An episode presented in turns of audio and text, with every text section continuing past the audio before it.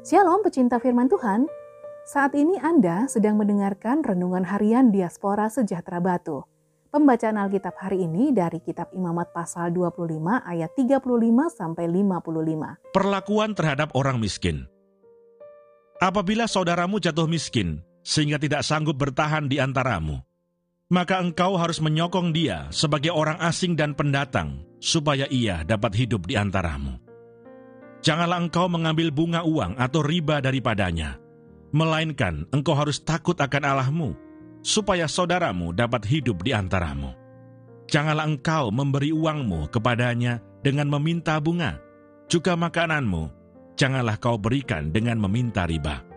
Akulah Tuhan Allahmu, yang membawa kamu keluar dari tanah Mesir, untuk memberikan kepadamu tanah Kanaan, supaya aku menjadi Allahmu Apabila saudaramu jatuh miskin di antaramu, sehingga menyerahkan dirinya kepadamu, maka janganlah memperbudak dia.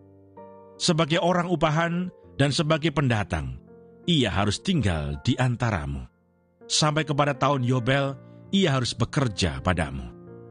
Kemudian ia harus diizinkan keluar daripadamu.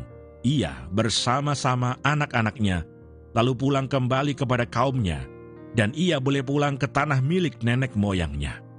Karena mereka itu hamba-hambaku yang kubawa keluar dari tanah Mesir, janganlah mereka itu dijual secara orang menjual budak.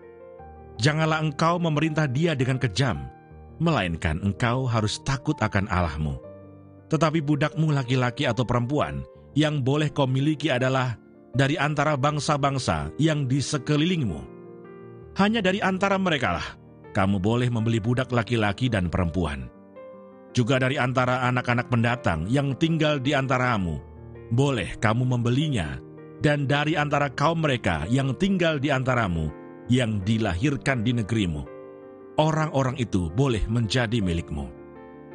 Kamu harus membagikan mereka sebagai milik pusaka kepada anak-anakmu yang kemudian, supaya diwarisi sebagai milik. Kamu harus memperbudakkan mereka untuk selama-lamanya. Tetapi atas saudara-saudaramu, orang-orang Israel, janganlah memerintah dengan kejam yang satu sama yang lain.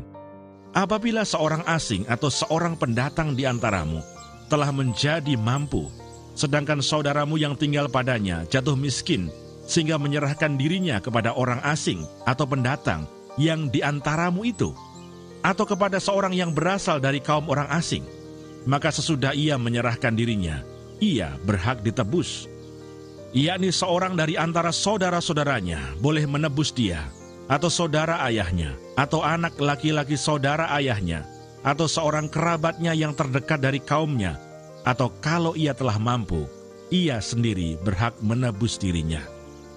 Bersama-sama dengan si pembelinya, ia harus membuat perhitungan, mulai dari tahun ia menyerahkan dirinya kepada orang itu, sampai kepada tahun Yobel, dan harga penjualan dirinya haruslah ditentukan menurut jumlah tahun-tahun itu.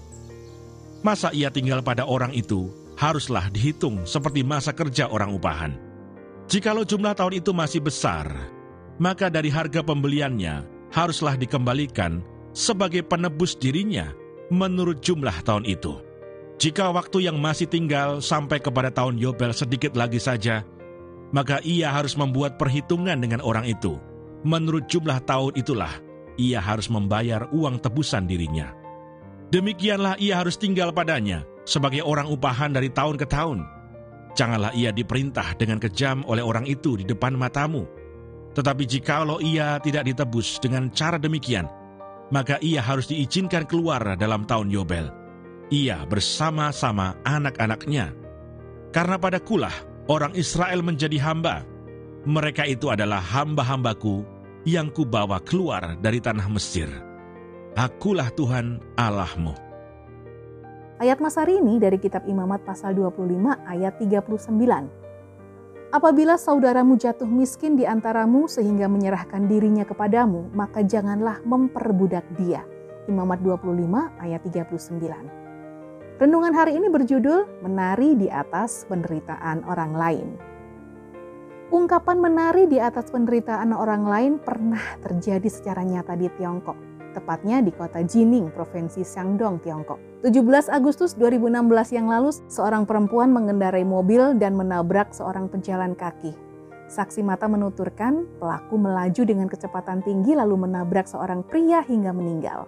Perempuan itu keluar dari mobilnya dan bukannya menolong korban, tetapi dia justru menari-nari di atas jenazah dan menyajikan pemandangan yang aneh.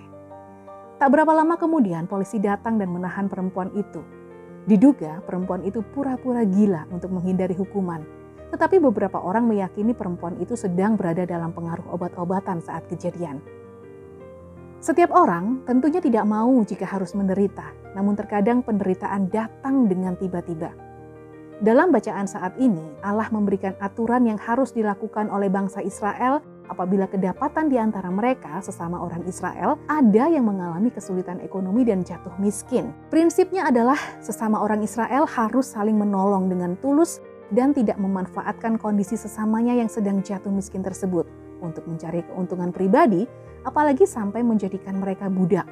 Allah menegaskan bahwa orang Israel harus menjadi budak Allah, sebab Allah yang telah membawa mereka keluar dari perbudakan di Mesir. Aturan yang Tuhan berikan akan menolong bangsa Israel saling mengasihi sesamanya sebagai wujud mengasihi Allah. Sehingga bangsa ini menjadi berbeda dengan bangsa-bangsa lainnya. Jadi Allah menghendaki bahwa setiap orang yang mengasihi Allah akan mewujudkan kasih tersebut terhadap sesamanya. Janganlah engkau menuntut balas dan janganlah menaruh dendam terhadap orang-orang sebangsamu, melainkan kasihilah sesamamu manusia seperti dirimu sendiri Akulah Tuhan. Imamat 19 ayat 18. Tuhan Yesus memberkati.